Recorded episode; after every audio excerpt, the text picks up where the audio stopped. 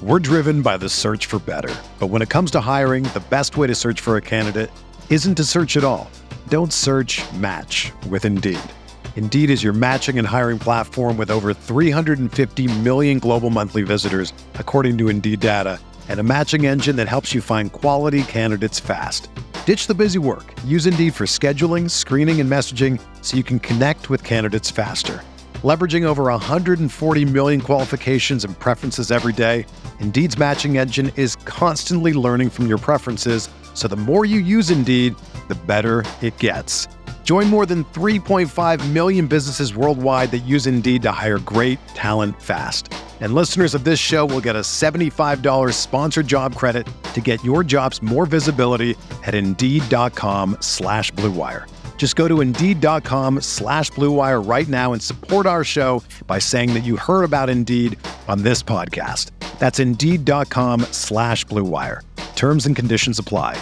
Need to hire? You need Indeed.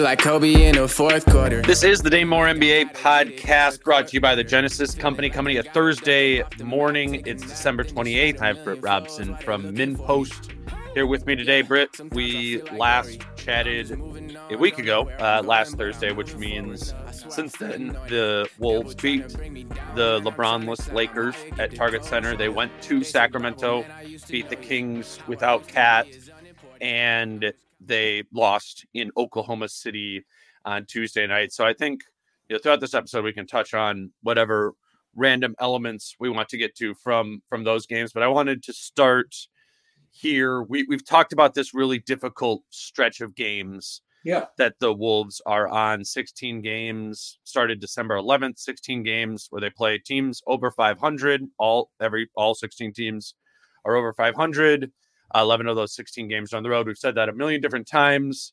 Uh, it was a stretch that you said. You were like hey it's a success. You go 8 and 8 over that over that time. And the Wolves and part of that was because the Wolves were 17 and 4 Right. before this stretch started.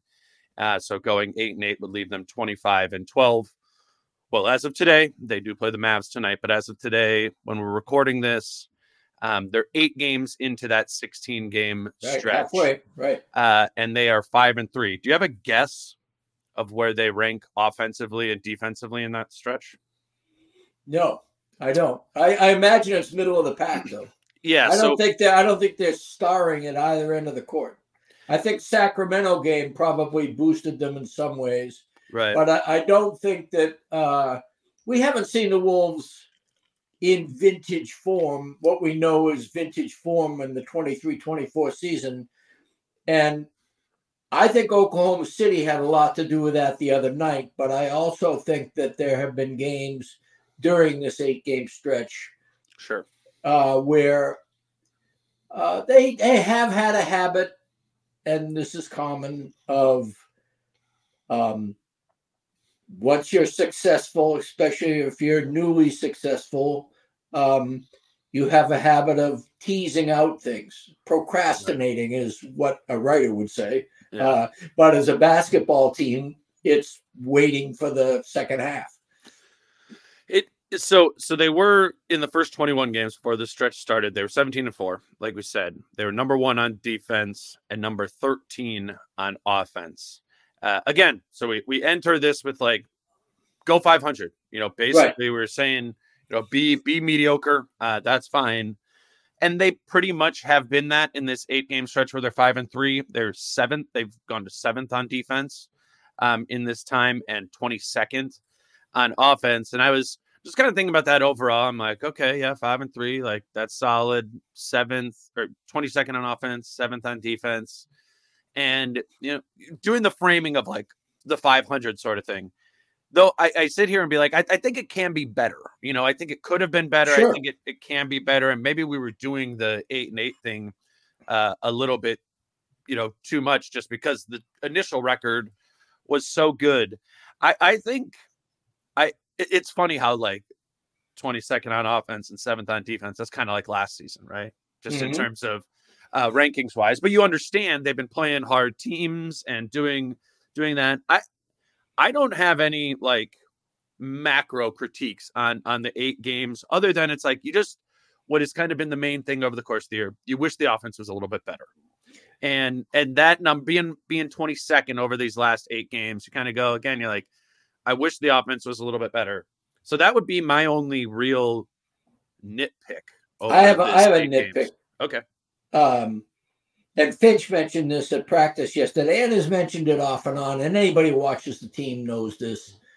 Um, they have a great proclivity of playing one and two man possessions on offense, and it's maddening. Uh, maybe they throw the ball around a couple of times, but what it still boils down to is a guy dribbling the ball, staring at the defense and figuring out how he's going to beat that defense. Yep. That happens so often with this mm-hmm. team.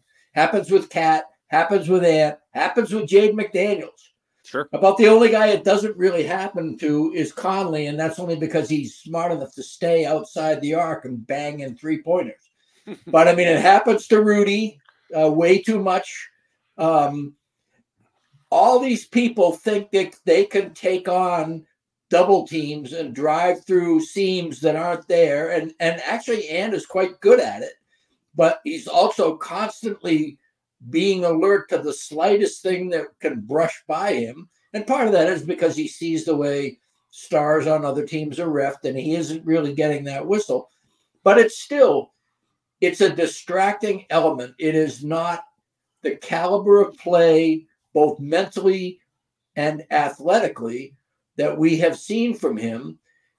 And some of that is that this team, when you're on the court with five guys and you're sharing the ball and the passing is crisp and the spacing is wide and you're giving yourself up for your teammate on a better shot most of the time, what is going to happen when you're as talented as the Wolves are in this roster is you're going to have an above average defense. You may not be top 10, but you will be better than you are now. And offense?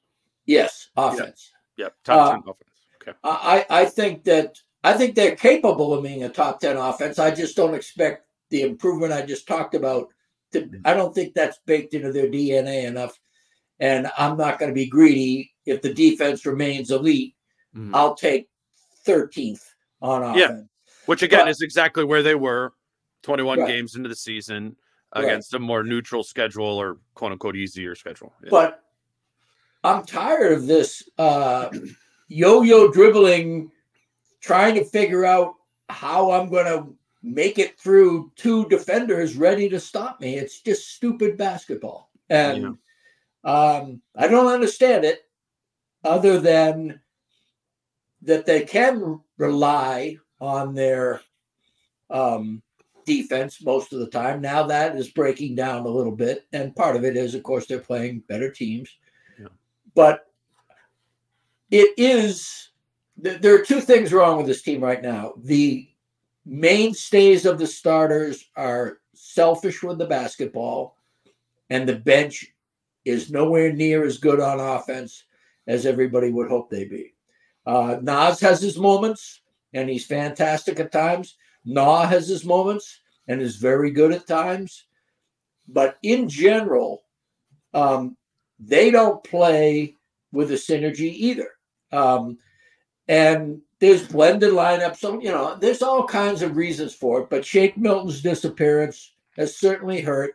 Troy Brown Jr. coming back to earth, even in lesser minutes. So, you know, you can blame Finch for not giving him more run, but I understand it uh, that hurts. Um, and I think slow mo certainly. I know there are slow mo apologists out there, and I'm as big a slow mo guy as there is in many respects, probably not to the point of being an apologist. But the guy continually turns down wide open three point shots, and the very few he attempts shows you why. Yeah. And so, therefore, that option that spacing option is taken away, and that's huge. Um, if you're a guy who who wants to magnetize defenders toward you, which he is now forced to do either off the dribble or operating solely at the nail, then that diminishes a great part of his game. Remember when D'Lo was getting off because slow mo was in the at the nail, but then able to you know move outside with sure. D'Lo be inside. You know they they they'd vary in and out. Slow mo had the three point line. He was a verifiable 41% shooter for the season. He finished there. And I, okay, so he's not going to do that now. How about his career average? How about not 22 for 21 for a season? The both numbers on that are obscene. 21 shots in 25 games from deep.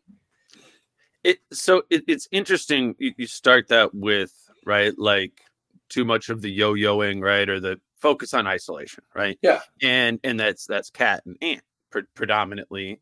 Right. But i think you just kind of went to define why it's so much yo-yoing and that's because there aren't there haven't been offensively reliable you know a, additional options for them to go to or to to super rely on the ball movement all, all the time because it'll just stop at some point when somebody might not be being guarded you know legitimately out, out right. on on the perimeter there so i kind of get why cat and like cat in the the second quarter of that that thunder game you know it was just kind of like isolation over and over again and and I remember Jim Pete saying on the broadcast, "It's like it can't be isolation. Like they're coming, they're coming for it."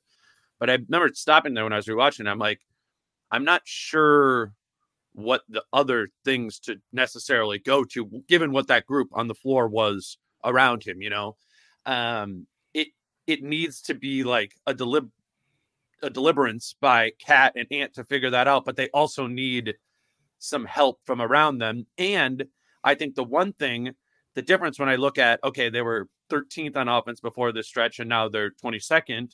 I think the defense dropping hurts the offense a little bit too. Absolutely. I, right. I get why the defense is dropped because they just play better teams. I mean, this is an insane right. stretch right. against like a stud offensive player every single game.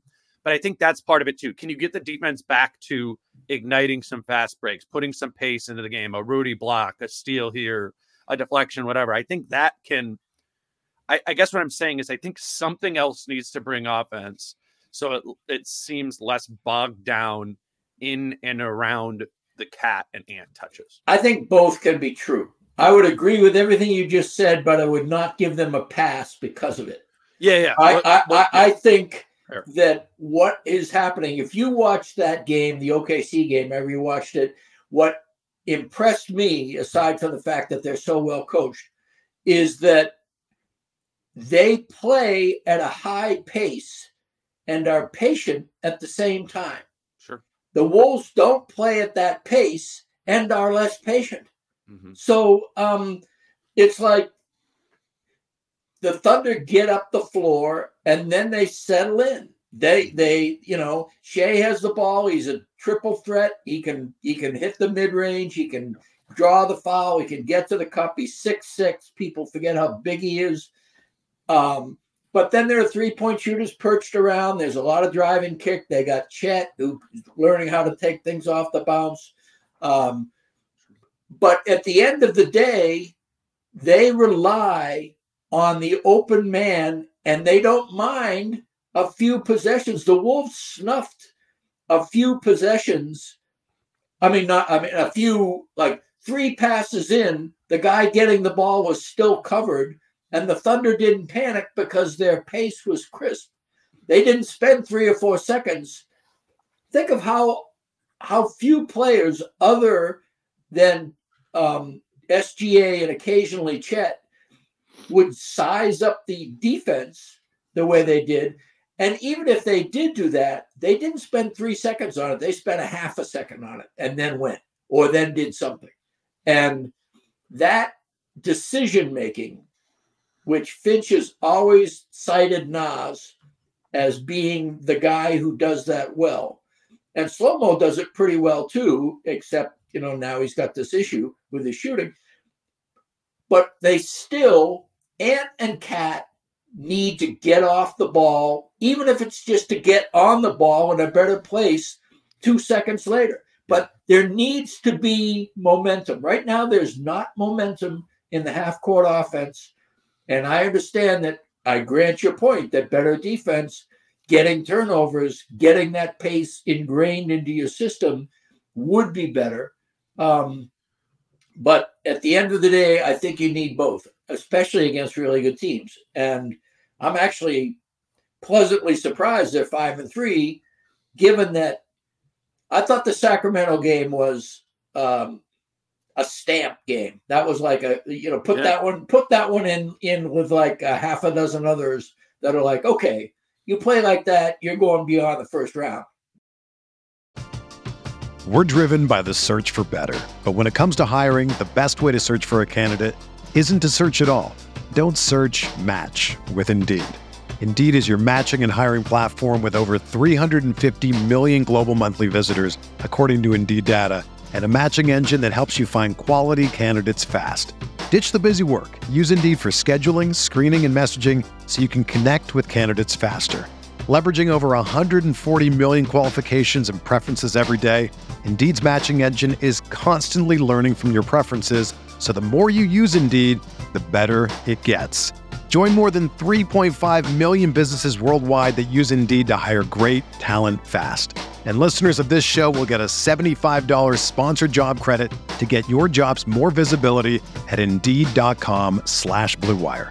Just go to Indeed.com slash BlueWire right now and support our show by saying that you heard about Indeed on this podcast. That's Indeed.com slash BlueWire. Terms and conditions apply. Need to hire? You need Indeed. Another day is here, and you're ready for it. What to wear? Check. Breakfast, lunch, and dinner? Check. Planning for what's next and how to save for it? That's where Bank of America can help. For your financial to-dos, Bank of America has experts ready to help get you closer to your goals. Get started at one of our local financial centers or 24-7 in our mobile banking app. Find a location near you at bankofamerica.com slash talk to us. What would you like the power to do?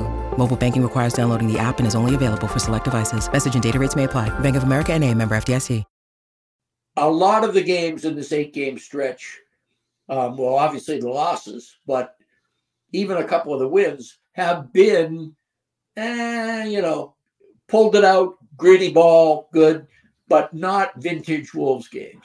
But the, the Sacramento game was that Yes, was it was. that And- was and- a, a really uh, so let's let's start there. Um, okay. That was and for one thing, mhm.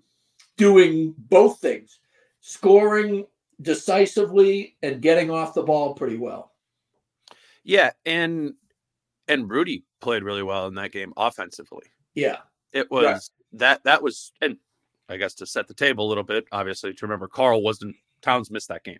Right. and and that was just noticeable right away right they were is the most frequent screening i've seen from rudy like that was really the plan it was use rudy you know as a screener um, roller, right. because it was yeah and a roller because it was him and anderson who started rather than towns and i was just kind of thinking about it more broadly through these two last two games kings and thunder the wolves against small teams and how a year ago at this time we you know that was the idea of are these the teams that will play rudy off the floor?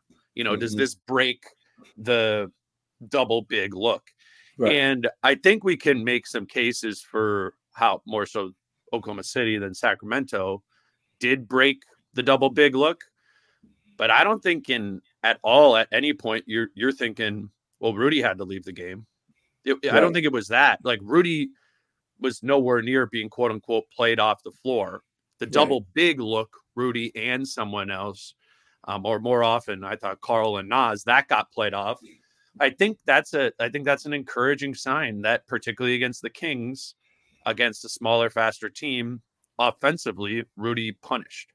And and that in itself, I think, is a is a win because we haven't really had many signals at all that you know that fear that Rudy needs to get played off is is a thing and all. And I think it's interesting in the context that like the guy that Rudy was guarding in both of those games, Chet and Chet Holmgren for the Thunder and Domantas Sabonis uh, for the Kings, played really well offensively and Mhm. kind of did hurt Rudy. Chet on the pop, Sabonis kind of on the roll isolation attacks there. But even through that, you I don't or at least for me, there wasn't any point in the game where I'm like, well, you need to you need to bench Rudy here and go sm- like smaller and go Naz. It was it was the other way where I was like, once Rudy's off the floor, I'm not sure how this still pretty big team reacts and adjusts to uh to the speed. So I think that's a weird sort of win um mixed mixed into this all here, which hits more on the macro, I think, thought Yeah. of the team too. And I do think if we telescope it out to the season thus far, the Wolves are one and one against the Kings, very obviously. Very obvious loss, very obvious win. They're one and one against the Thunder. Not so very obvious win, but a good, tough, solid win and an obvious loss. Um, when they play their game and the other team isn't totally on their game, I mean, there have been a few games, like the Miami game and the Boston game, I can think of where the opponent played Mhm. extremely well, and they were a quality opponent to boot, and the Wolves beat them. Um, but there are also a lot of games where you're playing a quality opponent that isn't playing vintage or great elite ball, but are playing well. And those are the games. Um, if you those are kind of the litmus test games for where are the wolves at the moment you know? And um i thought the thunder played extremely well so but i, I would have liked to have seen that be an eight point loss rather than what could have easily been a 20 28 point loss um the thunder played i think a little better than they usually do although they the way they're playing now hard to say but the Wolves did not play well. And when I, you know, I was thinking, looking for answers too, connections or whatever. I I read your tweet about, you know, anybody got any ideas on, you know, this is what's the Oh, yeah. common pattern in these losses. Well, what I came up with, you know, at least the last two, was SGA and Embiid are like the two of the three or four best mid-range shooters in the game Mhm. and they also take a ton of them and they like it. They want you to give them the mid range game because they will burn you enough that then they can begin to leverage the mid range game into things you originally were trying to take away. Uh, so I asked Finch about that. You know, do you game plan going in knowing somebody is that good at the mid range? You kind of factor that into your game plan so that you know, I'm sure you have like crunch time defense where you're saying we need to take that away from this person. Do you implement that earlier? Is what I was going to get to. But Finch wasn't in the mood for any of that. Finch was in the mood to rip his defense. And, you know, he just basically said it had nothing to do with game plans at all. Our defense has been, you know, was bad, been bad for a couple of weeks. We have it at three levels you know, the shell's bad. We have ball contained, that's bad. Then you have gaps, that's bad. Then you have low man, that's bad. I don't understand why it's bad, but it's bad. Why do you think it's bad? Well, I think that this it's bad because it's the ups and downs of an NBA season, and you're, Right. you know, uh, yeah, nothing's broken. It's just maybe a bit of a lull or something. and and I am heartened by the idea that Finch is not going to rest on this team's laurels. Sure. Uh, this is this was exactly the game to say we got embarrassed. Here are the ways we got embarrassed. Hmm. Because the team can say, "Hey, Oklahoma City is good. They're on a run." Everybody would, you know, that game was a, as much about Oklahoma City being really good as the Wolves not being really good. But you can also make the case that the Wolves weren't really good, and you can also make the case that the Wolves weren't really good in ways that they've been trending to not be very good after being very good. So this is when a coach does need to step in and say, "Hey, remember who we are? We're not that thing right now. We need to get back to that thing." And that thing is aggressive ball contain, and then if ball contain falls down, being alert enough and hustling enough to fill gaps so that that ball contain doesn't get to the rim. And then if it does get to the rim, having that low man come over and be the third line of defense. And what he was saying was that was a basically a collective breakdown of all three of those areas. And SGA will do that too. He's probably yeah. the best guy in the NBA, with the possible exception of Luka. Although I again, I don't even think Luka off the ball is as big a threat. I mean, when when when Shai has got the ball moving toward the rim, I think he's the biggest threat in the NBA right now.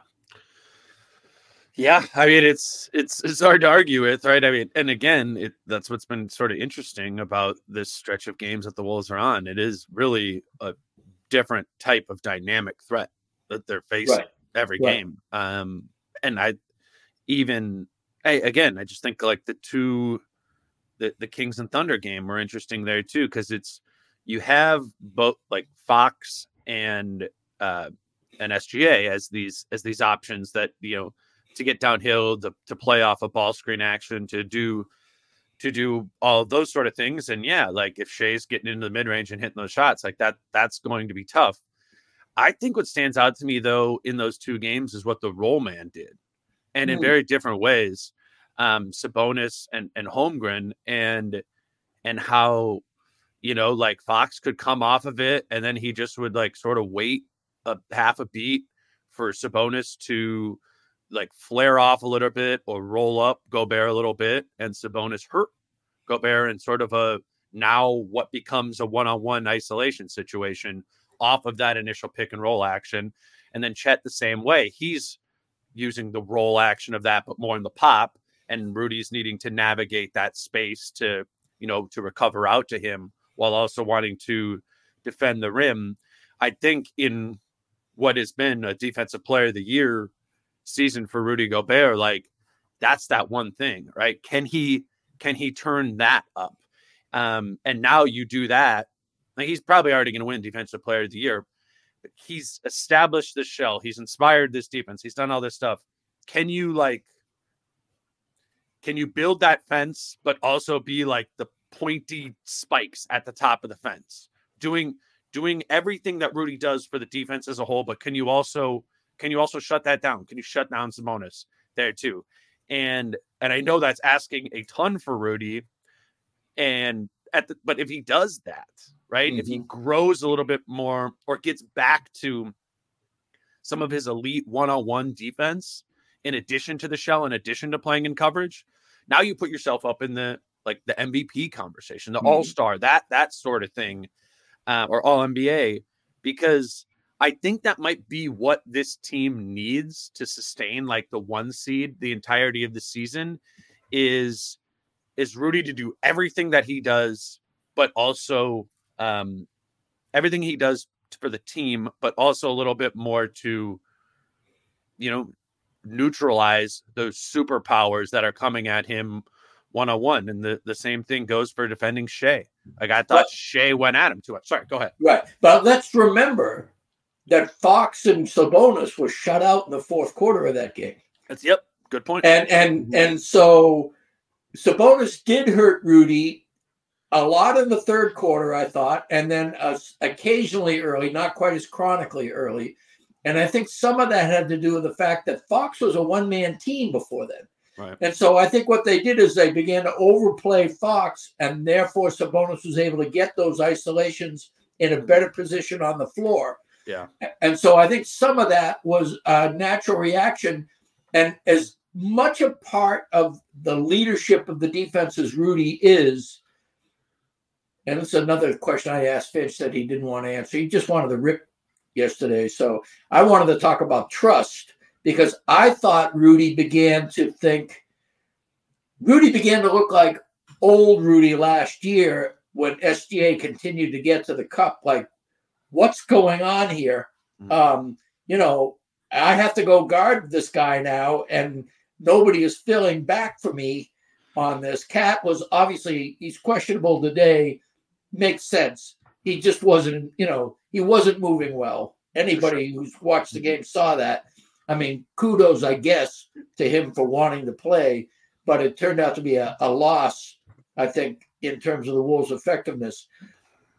but in terms of what your better point is, or your greater point is, um, I agree that the hybrid scheme of Wolves roaming and Utah rim protection. I mean, that's a very simplistic way to put it, but mm-hmm. Rudy has to maintain a very fine balance and has to have both the instincts to know that that balance is being skewed.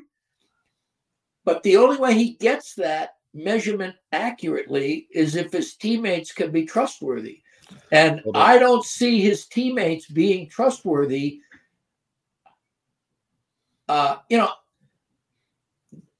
I have a tendency, I think, to rip Ant because my bar for him is unreasonably high. But I think Ant is not playing at the level he has his games like Sacramento and he has his moments in every game. But when they were on that, you know, six game winning streak or 11 out of, you know, they won 21 out of 25 and, and in the meat of some of that really good stuff, Ant was was well, I mean, I don't know if this is still true, but the Wolves have one of the low their one of their lowest defensive ratings is when Ant's on the floor. And that defense from Ant is crucial to this team. I mean, Ant can be such a force on defense, and he can also disappear. You know, it's like uh so do you think that's like navigating some like in-season fatigue, which again is like a normal thing, but now you're like 25 games in, you know, and I think it's a reasonable. It's you know watching Luka play last night right. too, and right. it's like yeah, and you know he's not doing anything on defense, right. upright, whatever, you know, right? Like and and Luka does that mm-hmm. because he's just conserving energy. And right. I'm, not, I'm not making the argument. no, no, no. I agree. But but it's the when you are that playing that role on your team's offense, um, I, I I never know what like the right amount of expectation is to put on that player then defensively. My inclination is to go need a little bit more from Ant. I'm definitely noticing that in the Thunder. You go back and watch the Thunder game and a lot of the easy clips that the Thunder had. Anthony Edwards is like one pass away, one help away. He's the gap help yep. in that there too. And yeah, I mean, that I've never gotten to the point with Ant where I'm like, this is an elite defender or this is a high end defender. It's it's always it. it. get can get there. Uh, right. It's not consistently. There. And he has had like four or five game stretches where he's stacked really good defensive performances where I'm close to anointing him at that level. Yeah. But but it isn't there yet. I agree.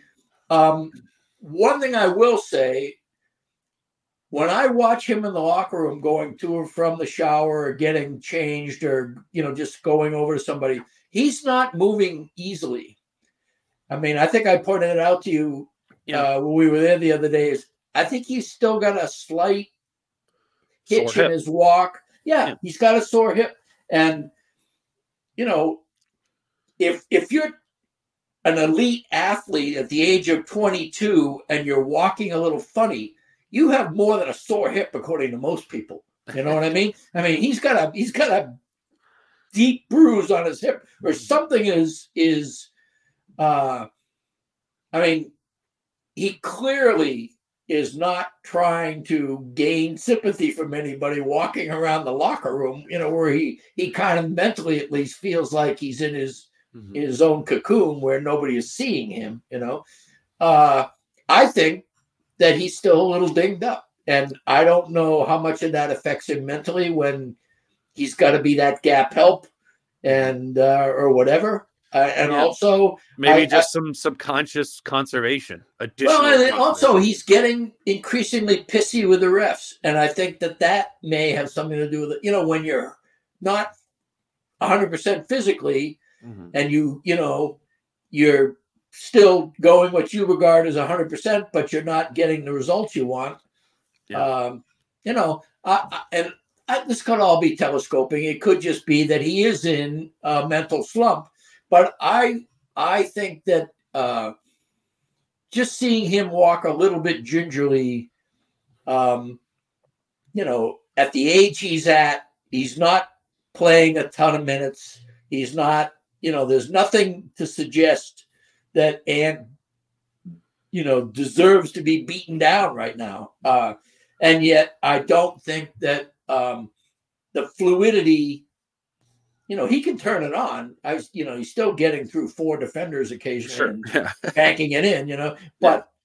You know, uh, so that's part of it too. I- I, you know, I, I did kind of like when I was watching the Thunder game, but I, I put down this kind of reminds me of Ant in a back to back. And and and mhm. I wasn't thinking about like any lingering damage Right, from his right, injuries or whatever. right. And maybe maybe that is what it was. I was just I think understandably it was like, you know, it was Christmas yesterday. You know, like right. I, it just it kind of And he's I had some feel like that- issues, you know. yeah he's had some issues with that in particular like kind of Right. you know being able to to sustain through that so i don't know i mean this is this is the middle of the season right this you're now you're now dealing with your star players not being 100% you've relied really heavily on your top you know your your starting five your top eight um this is the the time of year where even if you go you know people talk about like, oh, who's going to be the ninth man, right? Is it Troy Brown? Is it Shake Milton? Is it Jordan McLaughlin? And a frequent retort there is like, doesn't matter. Like, because come the playoffs, that ninth guy's not going to play. And that's totally right. I do wonder for the regular season point of that, and if we're, you know, putting a lot of weight on being the first or second seed or whatever in the West, if you go, we might be entering the time where those players are going to be needed to sort of weather the storm, even if they're not going to skip Right. the rotation uh, come the playoffs. And the and the right the things to reference there would be Ant looking like he's still sore after games with his hip. Karl obviously didn't look physically him himself in that last game. We've also seen on a, a lot of nights Karl doing like little leg stretch things. He's looked like he's had just had some lower body irritation uh, Uh-huh. for for most of the season.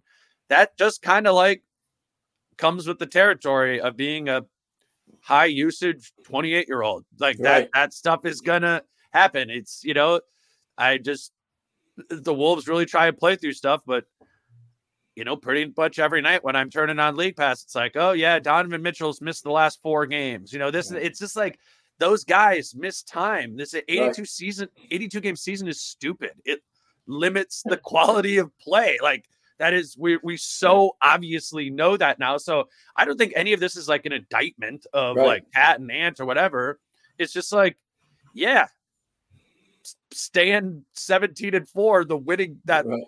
Winning at that level is probably going to be really difficult to do. Not because your team isn't that good. It's just hard in the NBA to to sustain anything because you get tired. And tell it to Mike Conley, right? And that and that's fair too. But man, we both I know, I know. It's a- guys. well, I mean, i- eh, and everybody should be crossing their fingers or do, whatever superstition you have. Just say, keep that Mike Conley mojo, that healthy anti voodoo doll he's got somewhere, you know, in a place where uh, he does not go down. Because I will tell you, we've seen enough second unit performance Mhm.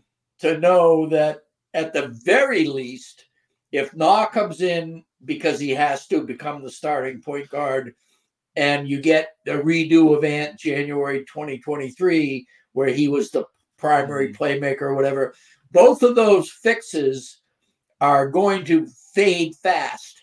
And uh, meanwhile, your second unit is in in shreds. I mean, you know, slow mo is your guy, but he can't bring the ball up necessarily, and it's just, I mean, you know, it, it's the n- another chapter on how valuable Mike Conley is, and you know, I mean, I thought Jordan McLaughlin's line the other night was just, just the quintessential Jordan McLaughlin line. I mean, he played like eight minutes or something. Yeah. He was he was one for five. He had three steals, Yeah. four assists. I mean, you know, And multiple guy- offensive rebounds. I remember that. I mean, I don't know. He had multiple coming out of the blue, coming Yeah. out of the blue, getting the ball, Mhm. never having the ball in his hands for any more than a second. You know, uh, he's just a beautiful player until everybody leaves him alone. He catches it from somebody. Yeah, Jason and I were talking about that yesterday too, and I was like, "That's the one thing I need to like every because I've done this like ten times over the last three years, where I'm like, Jordan McLaughlin, I think he's they need to play him more, and every time I need to remind myself of like, well, they will adjust to the lack of shooting there. Now, if J Mac can, you know, that funky form, you know, fling in 36, 37 percent of them, Exactly. then then it's like then I'm to the point where I'm like, yeah, maybe he should be the ninth man. But like we have we've been here before, and that is Right. that is the thing, you know, that that that gets in the way there. But uh yeah, And that is the blister on Finch's uh, game plans. If somebody can't shoot, they're not going to stay in the lineup. unless they're Kyle Anderson. Well, except that Kyle Anderson, what he's forgiving about Kyle Anderson is not that he misses shots, it's that he doesn't take shots. That's where Slomo is hurting the team right now. And Finch is smart enough to know that. I think what Finch is doing is fighting the long game. Um, I'm going to be totally out of my wavelength here. I don't know this to be a fact at all. But I imagine right now there is an eternal internal struggle as to whether or not this team can afford to keep slow mo after this year. And Mike Conley now is a lock. I mean, any comments about who will it be, Conley or slow mo, that argument is over. So if that argument is over and you're not going to trade KAT and you're going to keep Naz, mm-hmm. then the idea of keeping slow mo, given his current performance, mm-hmm. is not tenable. It's not something that this team can do. And Finch is 75 times more aware of all of this intricacies of this than I am, and is, I think, trying to let slow mo, you know, give him enough rope to either play his usual Tarzan thing or hang himself, you know. Today's show is brought to you by the Game Time app, and Game Time is the fast and easy way to buy tickets for all the sports, music, comedy, and theater near you.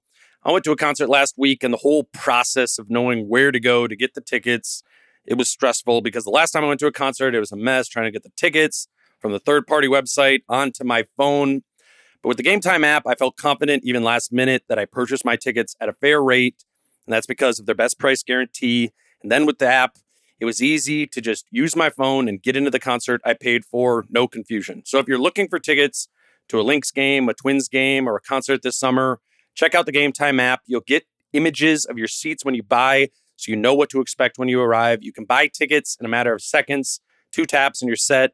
And tickets are sent directly to your phone. So no need to dig through your emails and click on a link here or there. You can just snag tickets without stress with the Game Time app. Download the Game Time app create an account and use code DaneMoore for $20 off your first purchase.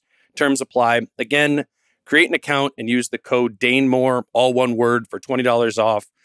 Download Game Time today. Last minute tickets, lowest price, guaranteed.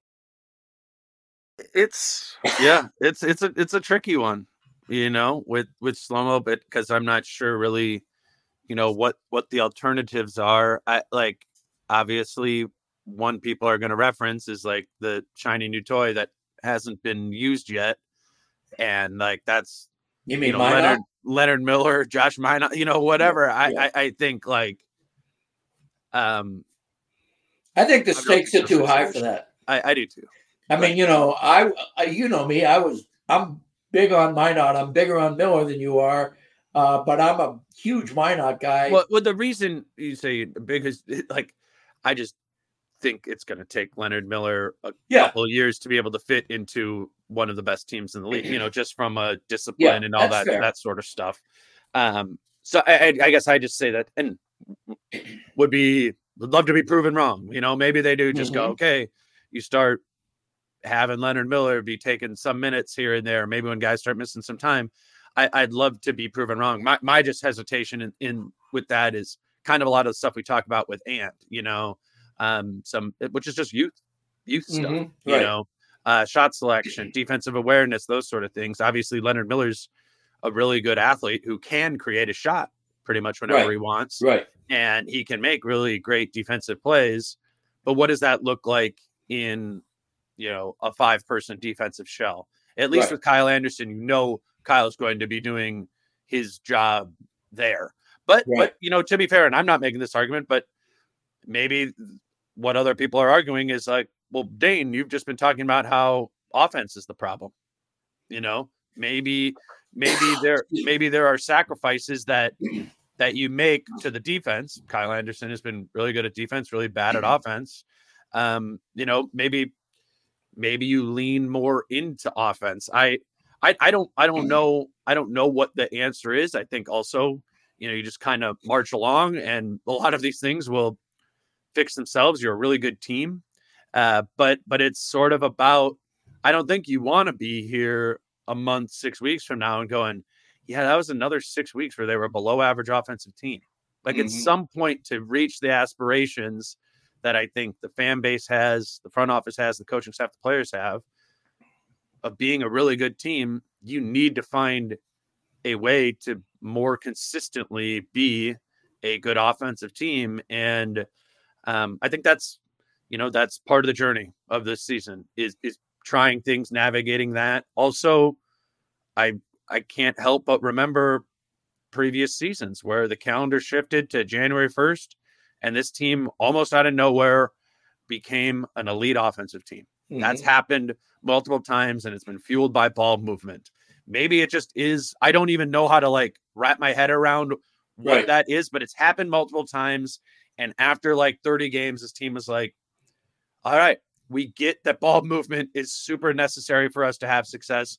We do it, and then the defense or the offense just gets way, way better. I, I think that's probably the answer more so than a trade or a shift in the rotation. I think it's um hope just just kind of plugging along and and finding a mid-season rhythm offensively, mm-hmm. which you've done with this group, uh, you know, right, multiple times in the past few years. And I guess where I'm coming from is when I say there's too much at stake. This is not a team that you want to start tinkering with your not ready players yet, yeah. because, um, and I don't. I'll be frank if they keep the number one seed the entire season, I will be surprised. Um, what I regard as a successful regular season is one of the four spots that gets you hosting the first round. Mm. Um, that to me, and that's going to be a really good team yeah. because I will tell you, um, Memphis with Ja and now Marcus Smart, that's a different team. Um, the Clippers are for real all of a sudden. Everybody now is in sync. Ty Lue's got them going. OKC, Denver, Dallas, New Orleans. I mean, Sacramento. go down the list. Sacramento. Um, getting one of the top four seeds in the Western Conference will require them to play about as well as they've already played because other teams, and also let's keep in mind that the Wolves have been extraordinarily fortunate with the schedule makers and with injuries. They've had a rest advantage on other teams. It's going to happen again tonight. Dallas played last night. Yeah.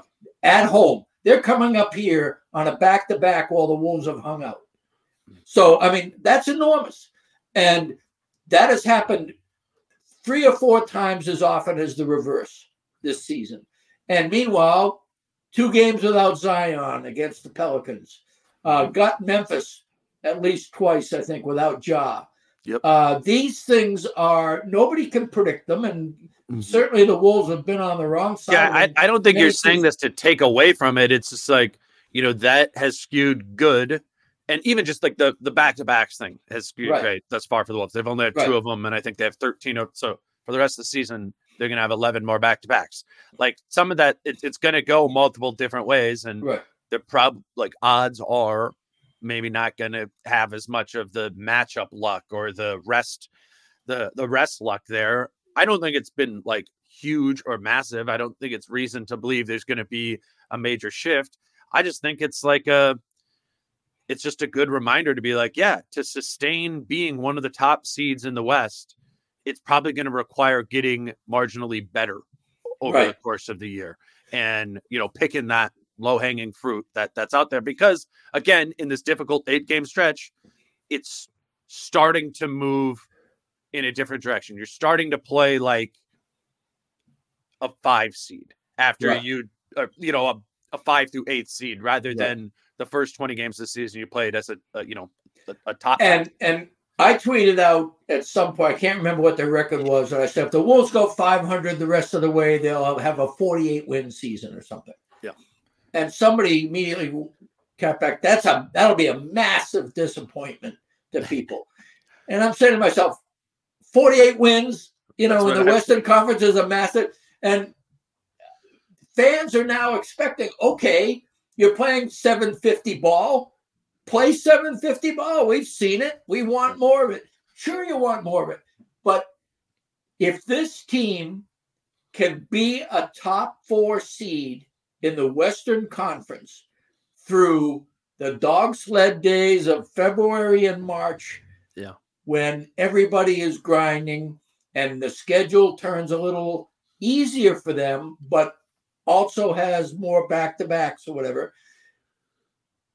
I still think anywhere from 48 to 56 wins is about where this team was going to wind up landing.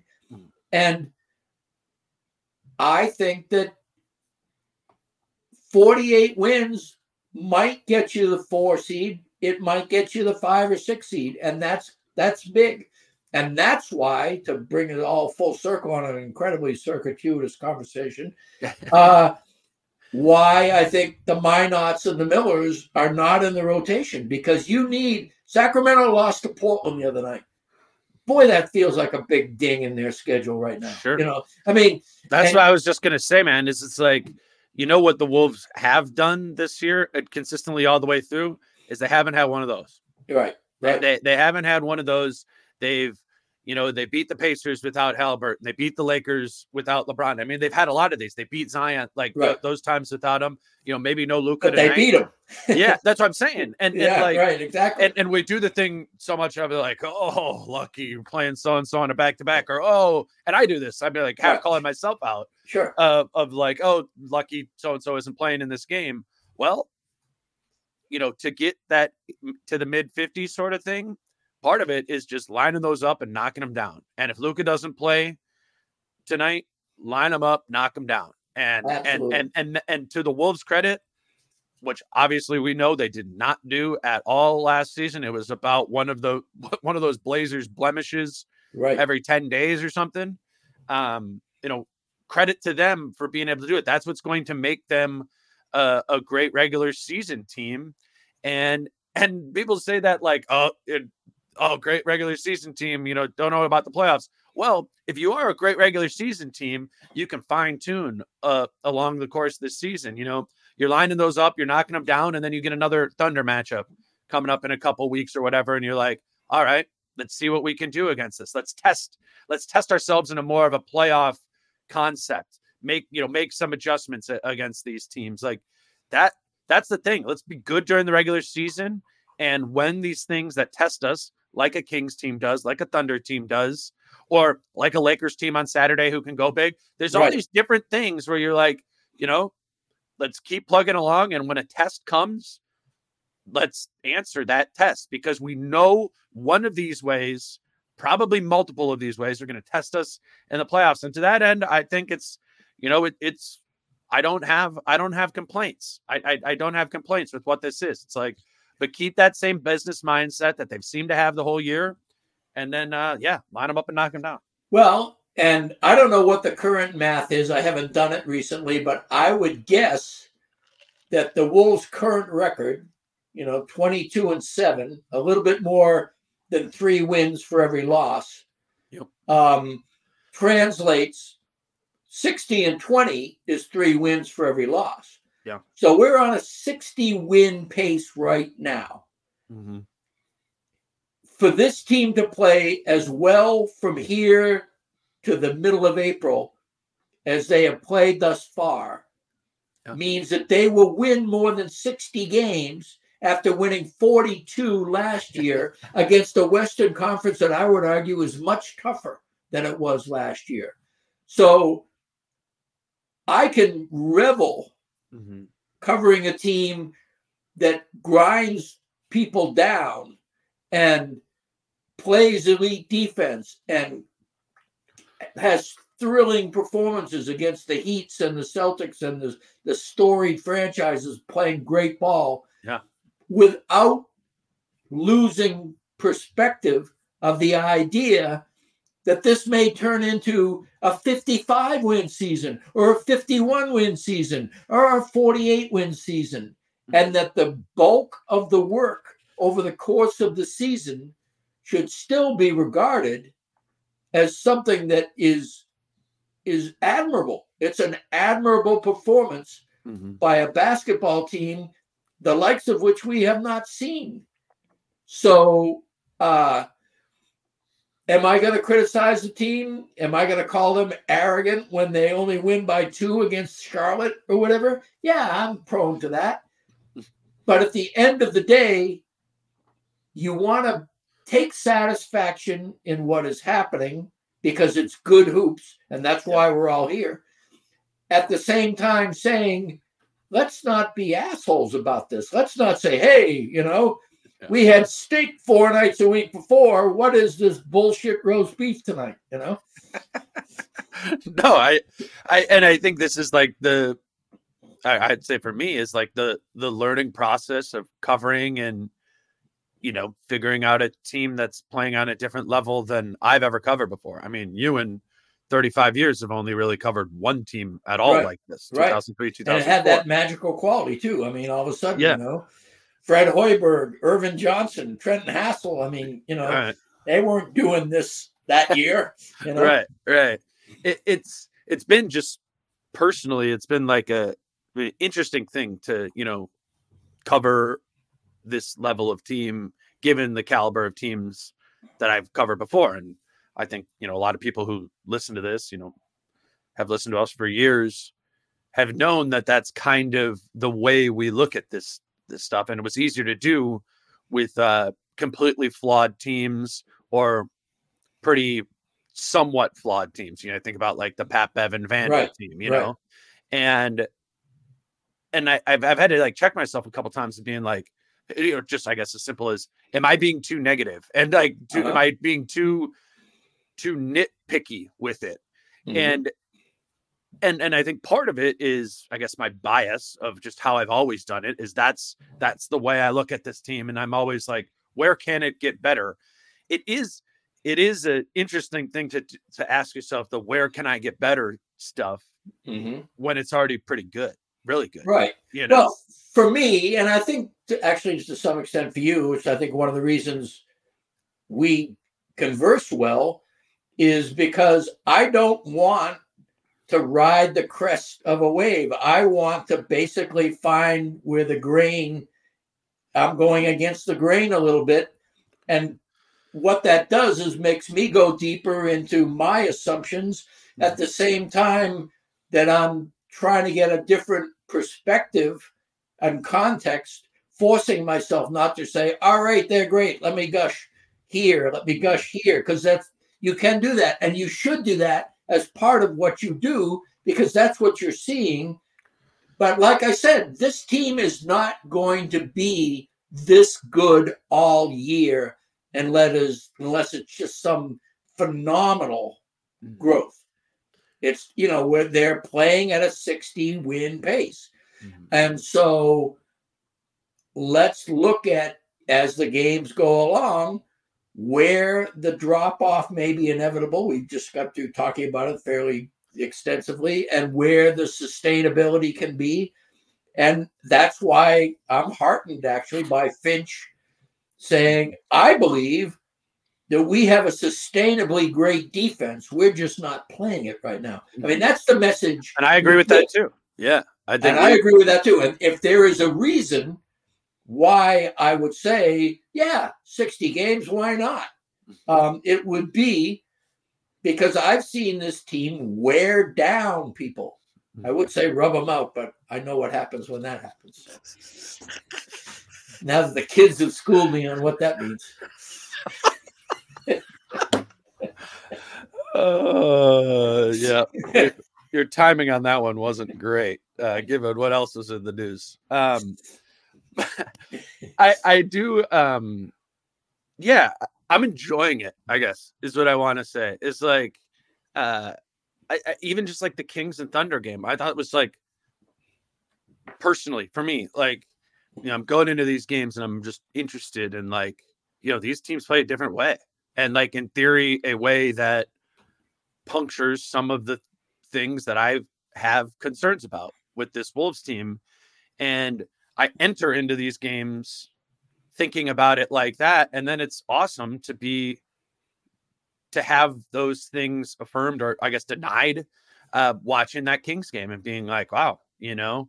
Right. Um, that that was like the team i was kind of most worried about in, in the west and they showed me something in that kings game. Again you got to run it through the context of like that was a back-to-back for the kings or whatever and Karl didn't play. What does it look like with that? But but i go you know man power to them i think the kings are a good team and i think they they can pummel you at times. And right. they didn't without KAT, they didn't let themselves get pummeled, you know, and, and so I leave that very, you know, believing in continued growth for this team. And then and then the Thunder, you know, throw you something the next game and you you start at like questioning your what were my biases related to a Thunder matchup previously, where I was like, you know, I'm less th- I came into that Thunder game less concerned about the Thunder because I'm thinking back to the play-in game of last year. I'm like, I don't know. Kind of feels like this is one of those teams that the Wolves can really assert their physical dominance against.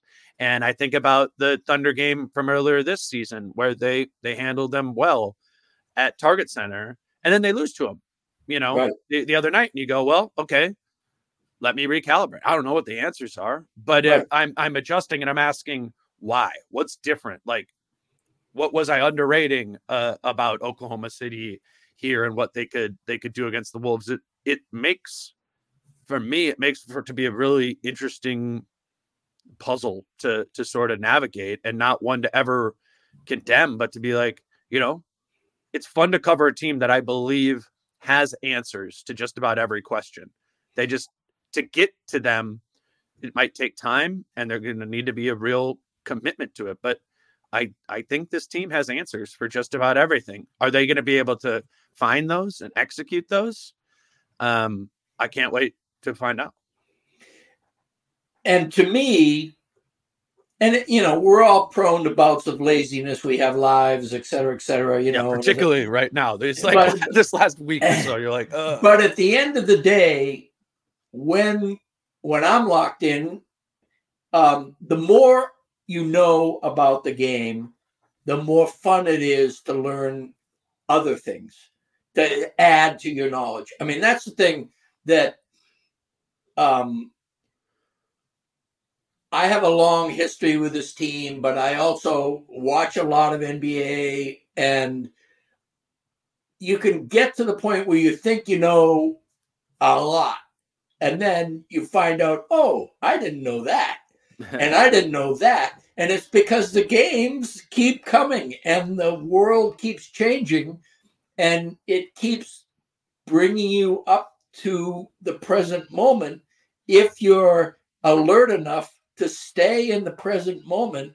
The game will keep teaching you things that are so satisfying to learn. I mean i love i, I know that this is probably you know kind of a it sounds defensive and perhaps on some context it is but when i make a mistake it is not that unpleasant to me. I mean, you know, I've made enough of them. I'm kind of used to it.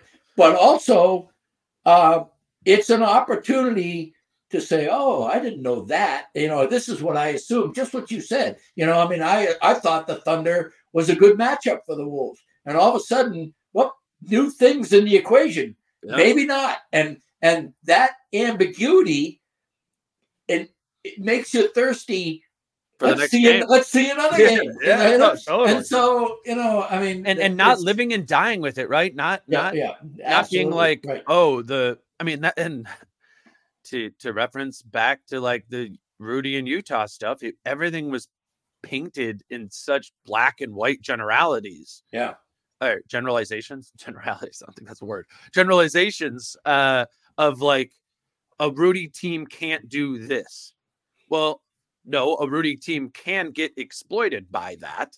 That doesn't mean it is a truth, you know. Right. And and just because clearly um, the Thunder messed with the Wolves in the middle of the floor, right? Navigating Chet on the pop and navigating Shai going downhill into the mid range doesn't mean that the Wolves can't defend a stretch big. It doesn't Right. mean that. We've actually seen them do that. We've seen Rudy do that. It's it's interesting when it doesn't work because it makes you go, all right, like I went into that Thunder game and I'm like, you know, me and you do this before every game. We're sitting next to, we're like, how do you think they're going to match up here, right? Like, Right. who's Rudy going to guard? Who's Towns going to guard? And I would have for sure gone into that Thunder game, been like, yeah, this makes sense to put Rudy on the Chet thing. Look what he did the last time they played the Thunder. And I sit here today and I go, after now watching it again, you don't want to be too reactionary, but Right. you ask yourself, I don't know, maybe is this, maybe should have they put Rudy on Giddey and had him lurk Right. You know, and have Jaden on Chet where, you know, or KAT? Chet is Chet know? is not quick enough to uh, give Jaden that problem, and then Sure. put Nah on on his cousin. You know, which is always you know it's the uh, yeah. I mean, it, it is those, those things are fun for me those things are fun to think about and not of like this is for sure an answer um, or this is for sure a problem but like hey this is what happened here what's going to happen the next time when they play that anthony davis on saturday in many ways plays is going to play similar in that pop uh, as chet holmgren did how are the Right. wolves going to how are the wolves going to handle that oh now you add in the wrinkle lebron's in this game now too we know how they handled it before like I, I love that stuff. I, I love Yeah. thinking about it, and I think it's what. How many of those answers do you find over the course of the season prepares you for how good of a postseason team I think you're going to be able to be because you've now been tested, you know, in in Right. all these different areas that are theoretically your weaknesses or are weaknesses of, of, Right. of your team, and you go, all right, do we have an answer for those? And the Wolves don't have an answer for every one of those right now. It doesn't mean 30 games from now they won't. That's what this Right. season. That that's the way I'm viewing this season. Is like how many of these answers can we find over the course of the year? So when you get that first round playoff matchup against Dallas or whoever, Right. you go, all right, these are the answers they have for this team.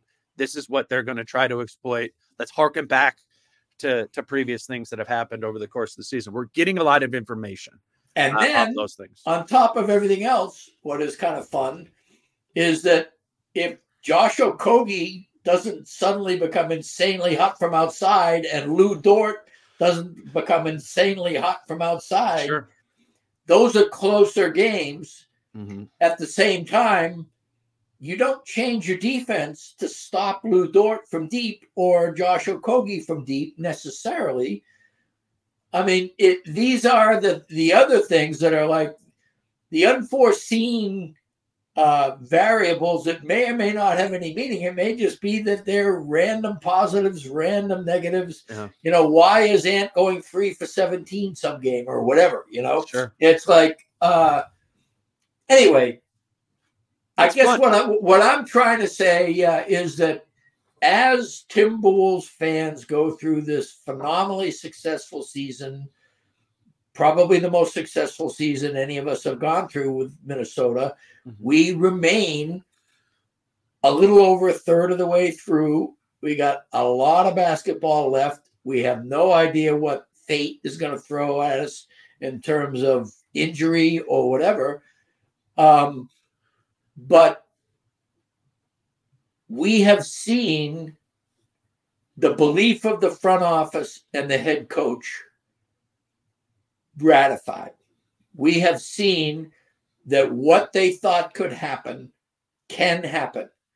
that to me is the big takeaway thus far is that thi- this wasn't a surprise to Tim Connolly and Chris Finch. I mean, when I did my big interview with Finch, I baited him on this shit. I mean, I, you know, would you do the Rudy deal over again? And uh, how are you going to do this? And how about this? And he was not in a position of strength and had to concede. Well, last year didn't go the way it was going. But when I pushed him a few times, he basically just gave me a look and said, Hey, we full stop. We would do the Rudy Dale the same way today. We don't think about going back on that. We're committed to going forward. And it was it was a marker laid uh-huh. down. And it, looks a hell of a lot better now than it did only two months ago or three months ago. And kudos. I mean, kudos to Finch and Connolly and everybody in that front office who not only got Gobert here for what I regard still as too much, but certainly more justifiable now, and then surrounded that core of Ant, KAT, Jaden, you know, whatever, with Mike Conley, slow mo, you know, nah. That's you know, that's how you make a team, and that what that much we know. We know that KAT and Rudy, and that that's what the national media knows now, which is why you know Steve Aschburner of NBA.com was at the practice the other night. We, we're gonna we're gonna see more national media, and we're going to see narratives. Sam Sam Amick in, in the Yeah. athletic, you know, the can the Wolves win a championship? It certainly looks like it. Well, that's the careen in the opposite direction, of course. You know, first we'll ignore them and then we'll anoint them. But uh, you know, even so, uh, we're going to see uh, more of that because it's a fun dynamic happening right now. I was uh I, I was listening to uh Dunc'd On, uh Nate Duncan and, and Danny Leroux and they uh they do like Western Conference, you know, go through all the Western Conference teams, spend like five to eight minutes on each of them. Uh huh. And and it is it is funny how, you know, whenever I have listened to a podcast or read an article really on the Wolves over the course of time, naturally that that question comes up. You know, would you do it again? Would you would you still do the trade? And it it's interesting to hear people talking about that now when the Wolves are the you know the number one seed in the West. And I don't really um I don't agree with this, but like those two, Duncan and Leroux, were still on, they wouldn't do it you Mhm. know and and again don't don't think i really agree with that but kind of respect it you know respect for like Well, I, I think I, I don't think I would do the deal either. I mean, I, I just okay well that's what i was gonna get to is yeah, yeah. I mean, I think the, the the draft picks. I think the treasure involved, yeah. and what people always leave out of the equation. What could you have gotten as a front office out of Beasley, Pat Bev, and Jarred Vanderbilt?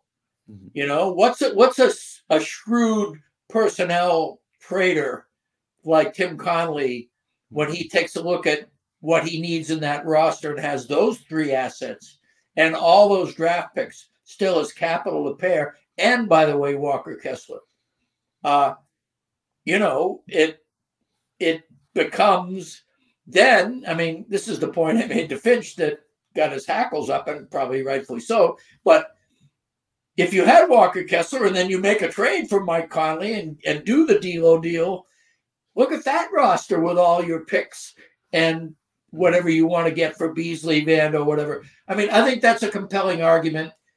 Um, think there's I- a lot of butterfly effect elements in there too of like if you don't do that then yep, yep, particularly considering utah was involved in the yep. both of the trades you know Understand, Yeah. and also I would also say that uh, draft picks, first rounders, multiple first rounders, and everything. The cachet on that, the the the hype is almost always bigger than the reward. You Mhm. know, I mean, I don't know many teams that have really cashed that well. You know, I, I guess my question just is then what does Rudy have to do? Like, is there is Oh, it- there a it is- level? Is there a level he can get to? Because I think there is. I, I think it's what I'm I was talking about earlier. Mm-hmm. I, I, I really do like, and and I'm not saying it's fair, but like at what at there has to be some point. I guess I'm lumping you in here too, and and the others out there sure. who say no to the trade. Like there has to be some point where Rudy is so good that you relent on that and and and you give that up. And I I think, and I don't know if Rudy's going to to do this, but I think he's already been the defensive player of the year, and I think there's some more things he can do defensively. Mm-hmm. I, I, think he can be even better defensively. We've seen it before. We've seen him be better in one-on-one situations previously in his career in Utah, and we've kind of put put out to see the idea that he's deteriorating defensively. Like we've seen this before. He's just done.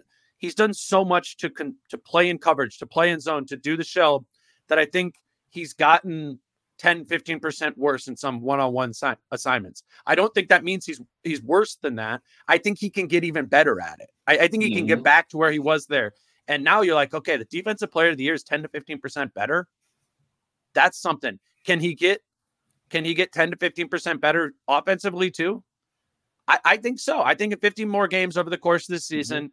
I think they're going to this pick and roll more often. That's where he gets his best offense generated. I think we're seeing him being a better offensive rebounder. Can he do more of that? Can he sustain that? Can he do those things? Because if he can do those things, and if we really, if he is a top 10, 15 player in the league, which mm-hmm. I think he becomes if he does those things, it's like, man, now you got you got three top 20 players on your team. I, I get it. I get it. And and and to the again, that argument is not off base. Mm-hmm. It's just that I'm not on the same basis that you're on. But that I don't think that uh, what you say is inaccurate. I guess what I would go back and look at is what I said when the deal was made, which was this has to make the Wolves perennial first rounder better players, I mean teams, and they need to be a championship contender at least one of those years. They need to be in the conference finals, mm-hmm. you know, and they need to be past the first round on a regular basis for this trade to be worthwhile. Yeah. And that can still happen, but mm-hmm. there's three years left. And um well well that that's what so that's what the Dunc'd On guys were saying was like, you know, I maybe my answer would be different if I knew that they would have a couple of bites at, if it wasn't just this year and that was it.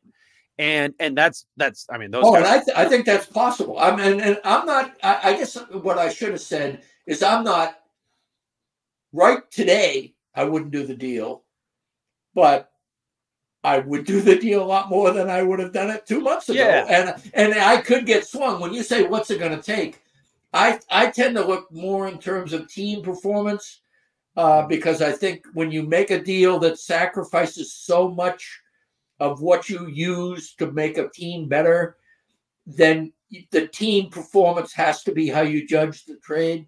Mm-hmm. And so if the Wolves get past the first round this year and are even better next year and go to the conference finals, then I'm on board. I would say, hey, mm-hmm. I didn't think it was possible or I I had a benchmark when the trade was made. They reached that benchmark. All credit to them. Uh, yeah, and and, and right think- now that's still that's still in play both ways. I mean, it could it could work, it could not work, but right now Rudy is certainly he is one of the most important players, if not the most important player. I would still argue Ant, but he is one of the most important players on a number one seed it's a place he's been before, hmm. but I do think that the surrounding personnel can give him those improvements on both sides of the ball that you're talking about. And that might happen.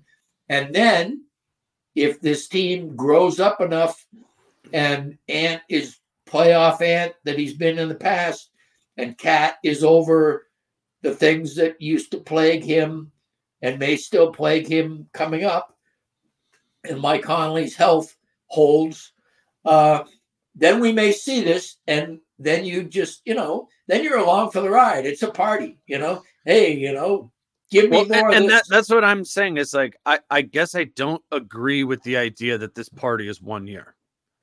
Oh, right, and I don't necessarily agree with that. No, either. and I know, and here, hold on, let me let me let me do it because I'm rep, I'm I'm less. Your argument is different than theirs. Their argument was it's just this year. Then Oh, no, I don't agree with that. And and it's going to be Conley and Anderson are gone, and Conley will will not be gone.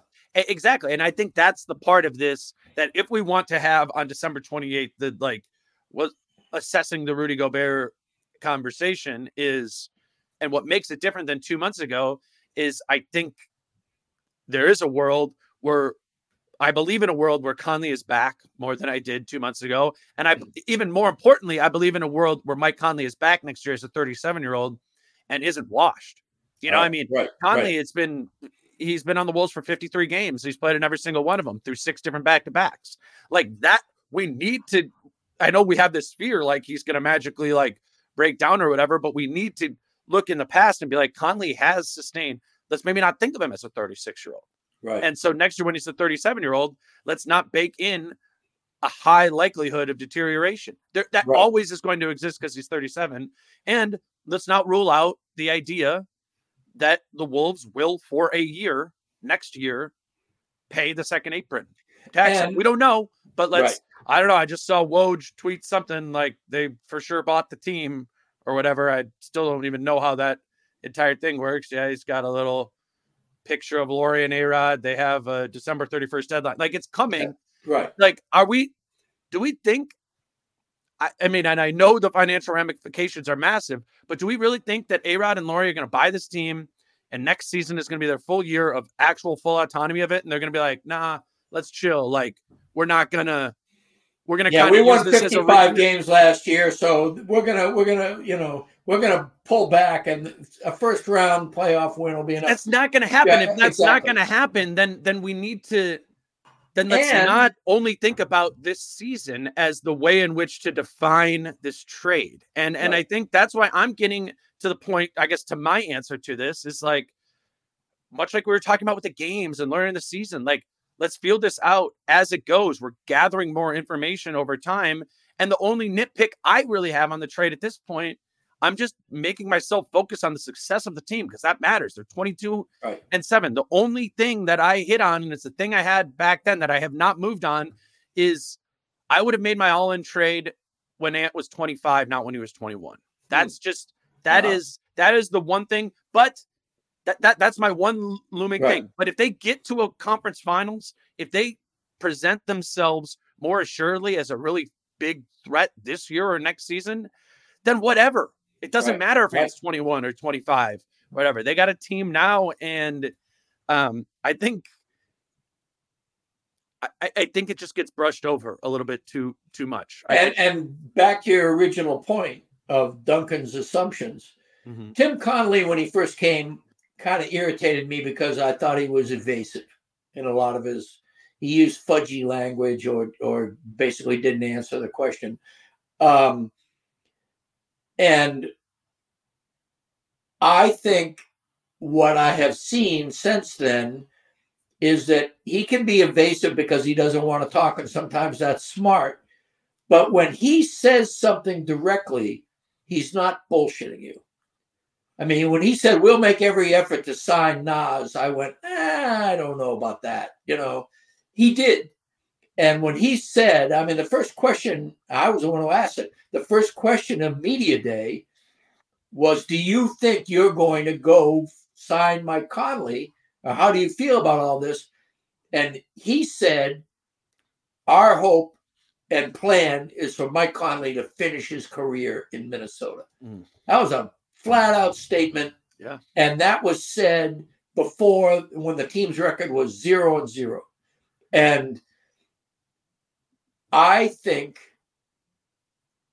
I would almost take it to the bank, and it's not my bank, so it's easy to take it to the bank, that the Wolves will re sign Mike Conley. Uh, I think it will not be cheap, and I think it will strain luxury taxes, and people will clutch their pearls, Mhm. and it will be a big story, and it has right to be a big story because it has ramifications. But if you're on this path and you are 22 and 7 and Mike Conley is one of the Rudy Gobert whisperers, and Mike Conley is shooting like 45% from three, and about half of those threes come on high pick and roll step backs with Rudy Gobert, then what in the world are you thinking about breaking up the duo when they're both on the tail end of their career and you're not going to get what they're worth and um, what you're thinking is, if that is a question, it is we are going to make accommodations elsewhere, and that accommodations might be paying a crazy tax, it might be letting go of Kyle Anderson, it might be, you know, trading Naz or KAT, right? I, and I think the Naz one, like that, might ultimately be where it gets to next summer. Mm-hmm. Like I, I think, I think there's a pretty easy path to shed 14 million dollars for next season and get a first round pick. I think you could trade Naz Reid into a team with cap space like the Spurs or something like that. And if you, I mean, and I know this is like blasphemy for Wolves fans, but if we're having like a removing all things like strictly economical, I think there's right. paths that this team can shed some some money there. I think you could get a first and trade Naz into somebody's space if you if you were certainly easier than you could shed sixty million for KAT. Exactly, and I'm just saying that's the one we always go to, and I think we have to recognize how how much Karl, better Karl's gotten this year, how much more he's acclimated in a yeah, difficult job. None of this, again, you know, yeah. I'll save you the trouble. None of this is mm-hmm. at all negative yeah. to the people we're talking about. We're talking about mm-hmm. you've got a gallon's worth of talent and a quart and a half's worth of roster. Yeah. And you can't pour it all in.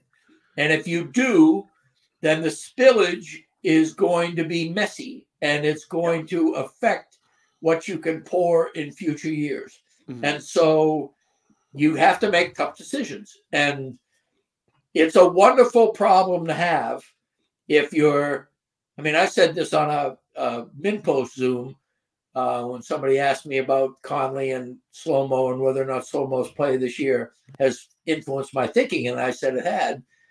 Uh, and uh, what I said was, I would take Conley over slow mo in a heartbeat. But I also said, let there be no mistake: whoever signs or gets Kyle Anderson next yeah. year is getting a great player. And I would say the same thing if you got a 24 or whatever he's going to be year old Naz Reid, that's worth something. You yeah, know, for a team, that's going to be uh and that's just what you're doing is you're winning now. You're the Wolves and you're going for it. And Naz Reid is the guy off the bus uh because you're winning now.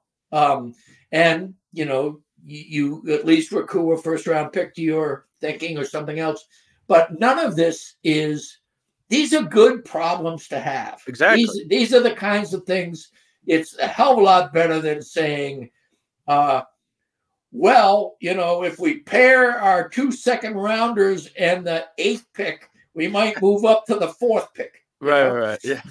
Way better. and and and I think so I just looked it up. Tonight's Gobert's 100th game as a Timberwolf. Hmm. Um, so that's a clean little thing that I'm going to definitely put in the title or something here. uh, but uh, like it's been a it's been an adventure, you know, and and it's it's one that requires, I think, analysis at all the stops, including right now, which is at a really good time. And and to answer the probably overly simplified question of like, would you do the trade again? Um, these are all the things that really right. require uh, unpacking because it does tie to the financials. It does tie to the fit of the roster. What else you have there? Um, but like you said, Finch and Conley and everybody who works there was not surprised by this at all. They understandably roll their eyes at the question of it, mm-hmm. You know, and and maybe we do this thing where for us to justify a trade in our heads, we have a bar set really high. And um, maybe that's the bar that cleanly and comfortably allows us to say the trade was a success. I think there's a gray area. And given the price that they paid and given the risk behind all of it, um, it's probably a pretty big gray area. But uh, I, I, I think the Wolves are at least at a minimum there. And that's a that's an accomplishment, you know, and that that's that's growth over the over the hundred games. And I don't know. I, I'm I'm curious to see how and where Rudy can continue to grow over the course of the season because I think he's on a mission. Like not not to like prove the trade is that he's just like we're winning now. I right. there he is. That dude is confident. He has a belief in this, and I'm I'm just really interested to see, you know, what he can what he can do with it because it's um it's going about as well as as we could have asked for and it's crazy that even with that being true there's still it's still an open conversation of like you know what does and what doesn't uh make make sense about this trade. I'm just i'm looking for that 10 to 15 percent extra from rudy and it and it's a lot to ask but i think he can do I, I i've seen him do more things previously. Some of the areas that he's gotten a little less sharp or hasn't been sharp at all year it's in his game he has it, the defensive stuff I think there's this level. You said earlier, like I don't, I don't know if they're going to remain the top seed or a top two seed in the Western Conference. If Rudy does these things, they will, and um, and I think that's uh, again a lot, a lot to put on him. But I think it's a big compliment to him too that that we're leaving open the idea that we can be 60 games into the season and, and look at it and just be like, man, look at the re- the Wolves record. How can you not say Rudy Gobert is a top 15 player in this league right now?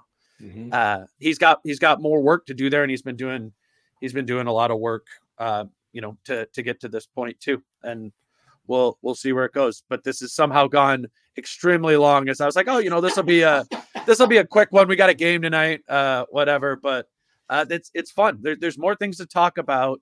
Um, in a stretch like this where it is five wins and three losses, right? We're we're uh, highlighting positives. We're picking at things that that could get better, and I'm I don't know. I'm uh, I'm enjoying it, and uh, yeah, appreciate you doing it.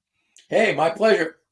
I'll, uh, you know, and we'll probably yeah, continue it once the button goes off. You know, exactly, or at the game tonight as we're we're sitting there. And right. I'm, I'm excited for that Mavs matchup too. That's an interesting like. Yep. Rudy can't do a ton in that matchup sort of game. Like on the Lively, other hand, he Lively has bothered the shit out of Luka in the past. Yeah, yeah, less so in that that more recent no, game. I know that was a, a, a, more of a wings defensive. Yeah. yeah so it's like, I, but that's what I'm excited to see tonight. I'm like, yeah, right. you know, Rudy's going to have watched all the film from that Dallas matchup ten days ago or whatever it was, and be like, he's going to go. My impact wasn't what it could be in that game. Right. It wasn't. And, and, like, let's see what he does tonight. You know, I'm, and, I'm, and also Finch mentioned when when John yesterday at practice asked about uh, did did they come in? How did the team come in after that last game? He said, I think they were bothered, and after they had a film session that wasn't pretty, but the first thing you have to do is establish accountability. So I know he ripped them a new one in the mm-hmm. films, and yeah. they're going to be. I think they Dallas on the end of a back to back. You know, I'm probably eat these words in 24 hours, whatever. but uh, Dallas coming in at the second half of a back to back, the Wolves having just been whooped and berated by their coach, appropriately so, for not doing their signature things. Um, I, I think I expect a very good performance from the Wolves tonight. Yeah, because that's becoming the assumption with this team.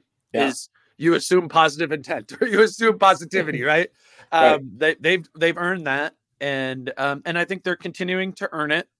Uh, a little bit less so through this more difficult stretch, but like you set the bar, right? You set the bar, being 500 or above in in this stretch. Uh, 25 they, and 12. That's, you know, they, they they're doing they're doing that now, and that's and more comes, than two wins for every loss. Mm-hmm. You know, you do that, you're uh, let me see, 57 and 24, 58 and 24. I don't know. It's right around there. I can't. I can't get exactly what it is, but it's you know essentially more than two wins for every loss is, mm-hmm. you know, you're playing 600 ball, and, more than 600 ball. And and I I think I said last week when we were looking at this stretch, and it was earlier in it too. I was like, I think eight and eight might even be selling them short. I think I said ten and six. Yeah, you did. Right. I, I think and and you know five. And right now they're exactly on pace. Mhm. And so let's let's you know Yeah. let's let's see if they they can sustain. I'm not. Yeah, they go on the sure, road against a really rugged. I mean, they have Dallas again and Houston, but Yep. then you know you've got a rugged Orlando team. You've got the Celtics right after Orlando. Back to back. Yep. Yep. I mean, so it's Mhm. and the Celtics are going to be ready. They remember that game. Mhm. So you know it's going to be going to be fun.